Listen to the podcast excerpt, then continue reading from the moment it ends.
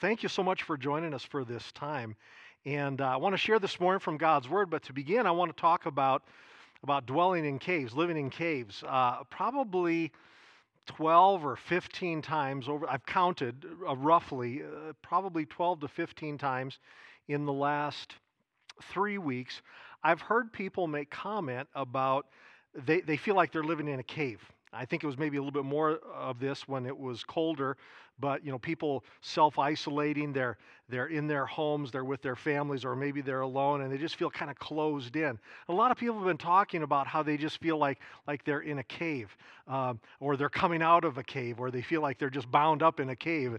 And it, it's interesting terminology there. This this this cave dwelling, if you will.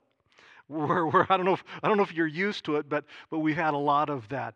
Uh, just a few days ago, news broke. Uh, it was on, I think, Tuesday or Wednesday uh, of last week that there were six people in India who, when the coronavirus started going around that country, they uh, hid away in a cave and they were in a cave for 25 days. Eventually had to be arrested. One of them was arrested, uh, rescued. Uh, maybe they were arrested as well when they got out, but they were rescued 25 days in a cave. And I, I thought, man, I don't think I would make it that long living in a cave. So I don't know how you've been dealing with all of this, but, but I think our caves are better than, than those caves. The Bible talks about a man who lived in a cave for a time. Uh, in 1 Samuel chapter 22, if you have a Bible with you, you can go ahead and turn there. In 1 Samuel chapter 22, it records how a man named David, for a time, lived in a cave. David is one of those great personalities of the Bible, particularly the Old Testament. He's mentioned often in the New Testament as well, but his story is recorded, his true story is recorded in the Old Testament. He's one of those great personalities of the Bible. Uh, we read about and we study a lot about David's life I, think in part because he's a person who's very relatable. The, the different things that he went through, uh, we see them and we see our lives in his life and his life in ours. He's a very relatable person, so for that reason, we know a lot of things about him. The Bible records a large portion of his life, and, and we see again and again our lives in his life. But David's time as a cave dweller is, I think, often very overlooked. He was a person who spent time, and, and it's, it's very brief. It's a, uh, a brief write. Well, in fact, let's, let's go ahead and read it. Uh, but before we do that, actually, to better appreciate 1 Samuel chapter 22, uh, it, it helps to understand what led up to that chapter, the six chapters before this. Uh, David was identified uh, six chapters before this as the future king of Israel. The Bible records how the prophet Samuel came and anointed him as the future king. He was anointed, but he wasn't yet appointed. Those are two different things. Uh, he knew that he was going to become king. He didn't understand all that that meant, but, but he knew that, that God had placed his hand upon him to be the future king.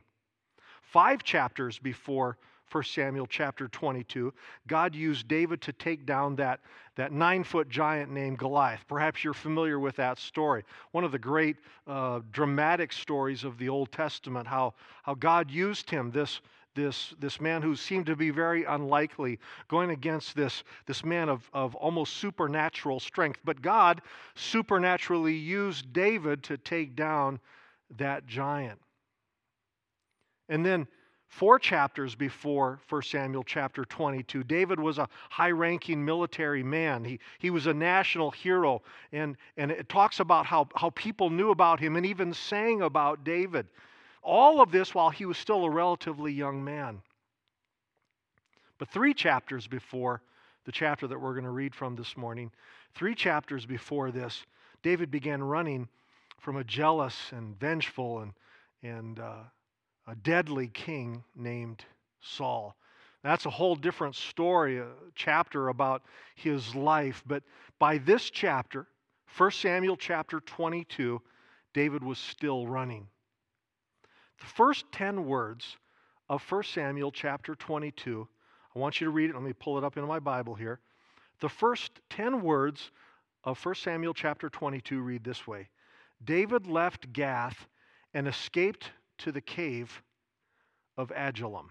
It's very brief. Let me read it again. David left Gath and escaped to the cave of Adullam. Now, it's, it's very easy to, to read those words and just move on. I don't know if you've ever done that in the Bible where you just read something and you go, okay, that's, that's just information, let's move on. But I want us, I want us to pause and just look at those, those first 10 words of that chapter. Those few words tell us that this once highly regarded hero, this, this highly regarded young man, is now a cave dweller. He, he's, he's living, you talk about going from one extreme to another. He's now hiding out. This one time hero is now hiding out in a cave. It must have been very hard to go from such heights to such depths for David. Had to be hard to become a cave dweller.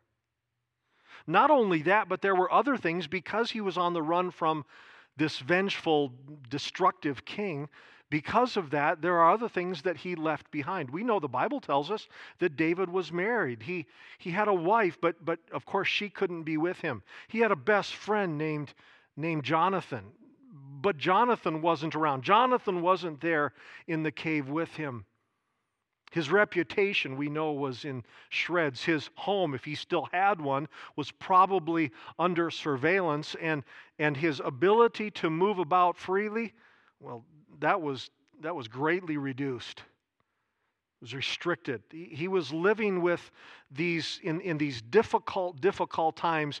They must have been some extremely tough times for David, eh, this, this, for this time, this cave dweller. But I, I, want you to understand, uh, I've said a few things about David, some of the things that he did, some of the, the things that, that were that, uh, that he had accomplished. But the most important thing that I needed to say about David was that he was also in God's plan. He was in this cave, but he was also in God's plan. You see, David loved God and God loved David. Two different times in the Bible, once in the Old Testament, here in 1 Samuel, and once in the New Testament in the book of Acts, it, it regards David as a man after God's own heart. That was a heart connection. It wasn't just that David knew about God. It wasn't that he just, you know, followed the, the, the law of Moses. But more than that, he had a heart connection with God. He had a relationship with God. Now, he wasn't a Christian he couldn't be a Christian. Jesus had not yet died on the cross and, and, and been raised from the dead. But he was a God honoring man who deeply loved and revered his Father in heaven. And God loved him. See, there's this relationship. I think of all of the things about David, more than even being a giant killer, more than being a national hero, more than eventually becoming this great king, he was a man who had a heart for God. And God loved him. It's talking about relationship. I also believe that the greatest thing that can be said of us is not our position or our title, our accomplishments, what we've done or not done. But the greatest thing that can be said of us is that we have a relationship with Jesus Christ. Quite simply, that is the most important thing in life. There is nothing else that even comes a close second. It is do you know the Lord Jesus Christ and does he know you? Do you have this living relationship with Christ? I'm not talking about just being a part of a church. I'm not talking about being a part of a denomination or, or having membership someplace. I'm not, I'm not talking about some event, though well meaning in the past. Rather, do you walk with the Lord Jesus Christ? David knew God, and that, that made such a difference for what was happening here in this cave. And also because we can be in relationship with Jesus Christ through uh, have a relationship with God through Christ, He can also lead us. Just as God led David into this hard place, into this difficult place, God can lead us, His people, into hard places, but He does so for a purpose. And when He does this, amazing things can happen. I, uh, I surrendered my life to the Lord many years ago. Uh, many of you who are listening or watching, you, you did the same. And those of us who have been following Christ for a period of time can look back and very clearly identify the difficult times that God led us into. Not because we were stupid or, or, or because we were disobedient to Him. Oh, we've, we've all suffered for those reasons. But I'm talking about in His plan and in His purpose, walking with Him, He leads us through and into these difficult times. He can do that. He does that, but He has a purpose in it. He has a purpose for us while we're in those hard places or in those, those caves of our own. One thing that happened to David in his cave is that, that David was broken. Now, again, I want to be careful just looking at the text, looking at the entire story of David, particularly during this time. There was a great deal of breaking taking place within him. Maybe it was because he had had a lot of victories early on. Uh, certainly, it was in part because of what God wanted to do with him later on. But God led him into this time where he was broken. I believe during this time, David was broken of self sufficiency. There may have been some elements of pride. There may have been some other things that were present in his life that, that God was dealing with and, and, and, and rendering out during that difficult time as a cave dweller. I really believe that these first 10 words of 1 Samuel chapter 22 records in brief a, a period of time where David was broken. This was necessary because then and now, in God's great plan, before He greatly uses someone, they are first greatly broken. If God desires to use someone greatly, then they must also first be broken greatly. Like many of you, I have people that uh, in the history of Christianity, I can look back and read their biographies and see how they were greatly used of God. There are people that, that I have seen who are still living today who have been greatly used of God. But I think if you were to look closely, if you were to go into their past, every person that has been greatly used of God will have this in common. They've also been greatly broken in difficult times. This is without exception. The people who are greatly used of God are first greatly broken. The great writer, one of my favorite writers, C.S. Lewis, uh, wrote this. He said, Hardships often prepare ordinary people for an extraordinary destiny. And God takes ordinary people. David was in many ways ordinary. In fact, he was far less than extraordinary. When he was first identified by the prophet Samuel, he was according to his family, the least likely to ever be picked for greatness. God takes ordinary people and he through hardship he prepares them for extraordinary things. This season of, of David's life prepared David. It prepared him greatly. David would eventually become his nation's greatest king. David would, would lead God's people into astounding victories. David would, would be, would be uh, uh remembered like few other people in, in all of the Bible. So much so that now, 3,000 years later, we're still talking about him. But before all of those things could take place, it happened in part because a man was broken in a cave in a hard place. If you are going through a breaking time, not only because of this current situation, I, I don't want to qualify it simply to this because there are other difficult times that we go through. In fact, you may relate to this message more in six months or a year or a few years from now than you do right now. But if you're going through a breaking time, I want you to remember that, that God is leading you into this time not to, not to end your life, but to shape your life. He has a purpose in this. He has a purpose for this. During this time, in these last couple of weeks, it's been such an, a strange time for everybody. Eh, as a pastor, I, I've not been able to have the, the one-on-one connection like I have had in the past, certainly with as a congregation. But I want you to know, those of you that are a part of AFA, I want you to know that I have been praying for the people of our congregation. I've been praying that in this time, during this season, God will be doing some, some breaking in you. I don't say that because I have this, this twisted sense of, well, I, I want to see people hurt. No, that, that there would be something very wrong if I want to see people go through pain. But I do want to see people broken of certain things.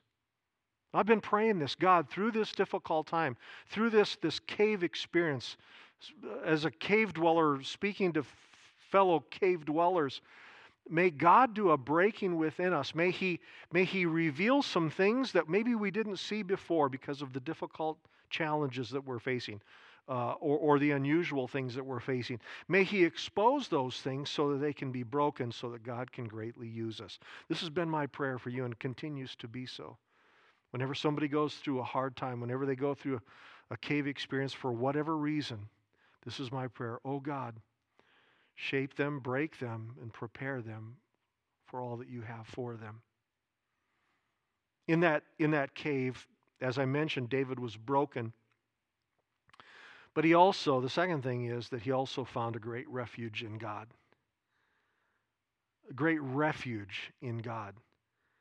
That, that, that means that he found his hope and his source of strength and his protection not in his own abilities because that had been broken. He realized there are certain things that he could not do. In fact, there were many things that he could not do. But it was during this time that he found a great refuge in God. He found God as the source of his hope and his strength and his protection. Now, you may be thinking, you know, we just read those, those first 10 words of that verse, and you may be thinking, well, you know, that's, that's nice. Okay, I get that he found his refuge in God, but it doesn't, it doesn't say that here, and it, and it doesn't. It doesn't record it. This is just the facts uh, of, the, uh, uh of the day, the, the facts of the events here. But it does say this elsewhere. Um, in the Bible, the book of Psalms, which is, uh, has more chapters than any other in the, uh, in the Bible. The book of Psalms has actually 150 chapters. And half of those, 75 chapters, were written by, by David, inspired by the Holy Spirit, but written by David. Uh, and three of those chapters, three of those chapters were actually written while David was a cave dweller. And if you understand that, when you read those, it takes on a whole different meaning. For example, Psalm 142 is one of those three chapters. Psalm 142, uh, I, I want you to listen to the words, but I want you to understand, I want you to picture, if you will, as I read this, David in this dark and dank and, and, and rough, difficult place of a cave. This is what he wrote Psalm 142. I cry aloud to the Lord. I lift up my voice to the Lord for mercy. I pour out before him my complaint. Before him, I tell my trouble. do you hear his voice? Do, you see him there in that cave? He went on. He said, When my spirit grows faint within me, it is you who watches over my way. In the path where I walk, people have hidden a snare for me. Look and see, there is no one at my right hand no one is concerned for me. I have no refuge. No one cares for my life. I cry to you, Lord. I say, You are my refuge, my portion in the land of the living. That was written in the cave of Adullam. That was written by this man who, who there in, in, in verse 4, it's, he, said, he said, No one is concerned for me. I have no one, no other refuge. No one cares for my life. But in verse, there in verse 5, he says, But you are my refuge. You are my portion in the land of the living. When I read this, I get the feeling that David was on his face before God. Each line there, each of those lines that I read in the first five verses of that chapter, each of those lines is, a, I, I picture David on his face crying out to God, calling out to God in a very, very desperate place. Let me tell you something desperation is underrated. Often, often, God doesn't get our attention or we don't listen to God un- unless we are in a desperate place. Again, I don't, I don't pray for people to suffer to hurt, but when people invariably experience the difficulties of life, my prayer for myself, for my family, for you, for others, is that, oh God, in that desperate, desperate place, may they find their refuge in you. David also wrote, I mentioned that there were three. David also wrote Psalm 57 while he was a, while he was a cave dweller. Verses 1 and 2 of that chapter read this way Have mercy on me, my God. Have mercy on me, for in you I take refuge. There it is again. I will take refuge in the shadow of your wings until the disaster has had passed. Has passed. What a, what a great promise. Until the disaster has passed, I will take refuge in you. Wow, what a message for today. What a message for any time. Until this disaster, whatever it might be, has passed, I'm going to take refuge in you. And when, and when it's over, I'm still going to take refuge in you because there's hope in no other. Verses 9 through 11 I will praise you, Lord, David wrote, among the nations. I will sing of you among the peoples. For great is your love reaching to the heavens, your faithfulness reaches to the skies. Be exalted, O God, above the heavens. Let your glory be over all the earth. You know, in fact, there's a song that actually comes from that. Maybe you didn't know that. David wrote that, the lyrics to that song. And he wrote it while he was a cave dweller. He wrote it while he was running from a, a wicked king. He wrote it in a hard place. David's on his knees. And that, uh, that, that previous psalm that I read, he, it's like he's on his face, and here he's on his knees. He's crying out to God. He's praying, God, have mercy on me. I find my refuge in, refuge in you. Thank you for your faithfulness. I can, I can picture him on the floor of that cave, which, by the way, you know, whenever uh, you see a cave on TV, it's all smooth and nice and big. I used to be a cave crawler, a, a spelunker. I used to, a long time ago when I was much younger and much skinnier, I used to crawl through caves all of the time. I'll tell you what, they're rough places, they're hard places. But I can see David on his knees in that cave crying out to God. And God hearing him. And even in the bowels of the earth, God could hear him. Psalm 34. The 34th psalm was also written by David, the, the cave dweller. Verses 1 through 4 I will extol the Lord at all times. His praise will always be on my lips. I will glory in the Lord. Let the afflicted hear and rejoice. Verses 3 and 4 Glorify the Lord with me. Let us exalt his name together. I sought the Lord, and he answered me. He delivered me from all my fears. What a powerful truth. And it means so much more when we realize that it was written by a man on the, on the run hiding in a cave. And in that dark, in that isolated place, he wasn't self isolating. He was, he was forced to do this. In that dark and isolated place, David met with God. And here he seems to be on his feet. On that, in that first psalm that we read, I can see him on his face before God. Uh, uh, on, on, uh, on the second psalm that, that we read, from which we read it, I can see him on his knees, but here I see him on his feet. And he's declaring, he's praising, he's rejoicing. God has delivered him from his fear. There's still, the circumstances have not changed. There's still a murderous king who wants to take David out. He's still outside the cave. That king's armies are still after him. He's still a hunted man. He's still, he, he, he's, he's still uh, uh, uh, running from, from, from imminent death. But he's been delivered from his fear. The challenges were there, but he's been delivered from his fear.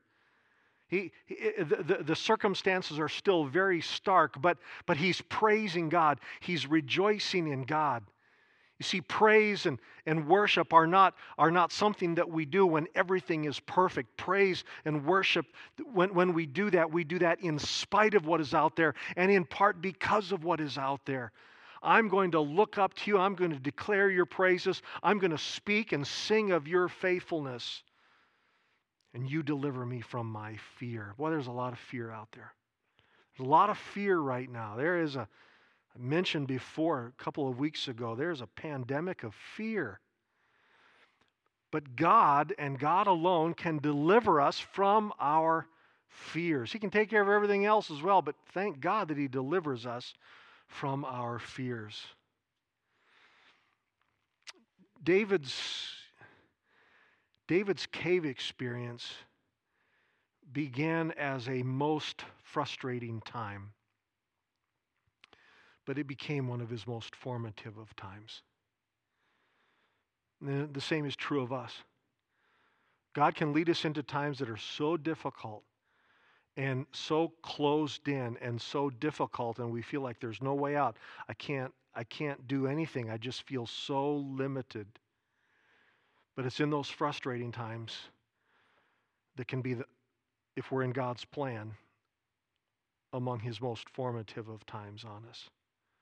This too has been my prayer for you that this difficult time, or whatever difficult time you're going through, will not only be a breaking time, but it'll be a time in which you find your refuge in God. We don't like hard places. None of us do. We especially don't like them for long periods of time. And, and by the way, we don't know how long David was a, was a cave dweller, but it was for some time. But listen, God shapes us and God forms us in those hard places. And I believe that He's doing that for so many of us as we submit ourselves to Him. For a moment, I want to pray with you. And wherever you are, I'd, I'd like you even just to bow where you may be in your living room or you may be listening in a car. I, I don't don't close your eyes if you're in a car driving, but would you bow your heads with me? I, I, I want to agree with you in prayer. Lord, I thank you that you, you love us so much that you lead us into times of uh, breaking. But you have a purpose. When we surrendered our lives to you, we surrendered every part of it and, and that includes our future. And so, Lord, as you lead us into those times, we pray that your will would be accomplished in us. And in those difficult times, especially in those difficult times, that this seems like they're very conducive to you breaking us. Would you break us in that time? And Lord, I pray that we would find our refuge in you in these times. That we would understand that you alone can deliver us, that you alone can, can strengthen us, that you alone are our refuge and that, Lord, you alone can deliver us from our fears. So I pray this. I pray this for every person listening, and I thank you. We thank you, Lord, for your word. Speak to us again and again through it. In Jesus' name, amen. I want you to know also that uh, this is just actually week one. Next week, I'm going to continue on into 1 Samuel chapter 22, and we're going to look at this a little bit more about uh, David the cave dweller. And I want you to join us for that. I want you to listen along uh, with that. But, but until then, uh, and I speak directly to our people of AFA, you know, our mission is still there. Our purpose is still very, very real. We still believe, regardless of circumstances, that, that the, the great commandment that Jesus gave and the great commission to which he called us, they're still in effect. So I encourage you by the power of God, love God with everything in you, love people, and share Jesus Christ. God bless you. Thank you so much for being a part of our time together today. God bless you.